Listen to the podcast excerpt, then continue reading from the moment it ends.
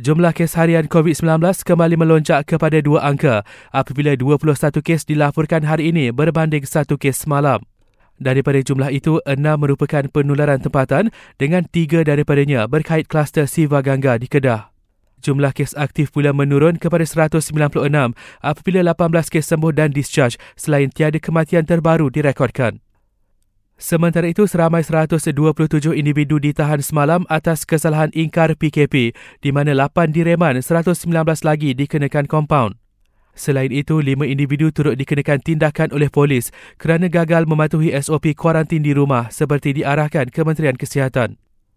Persatuan Ibu Bapa dan Guru Nasional berpendapat adalah baik jika pemakaian pelitup muka diwajibkan di sekolah-sekolah. Presidennya Profesor Madya Datuk Dr. Muhammad Ali Hassan memaklumkan ia mungkin merimaskan pelajar namun perlu dipraktikkan demi mengurangkan risiko jangkitan COVID-19.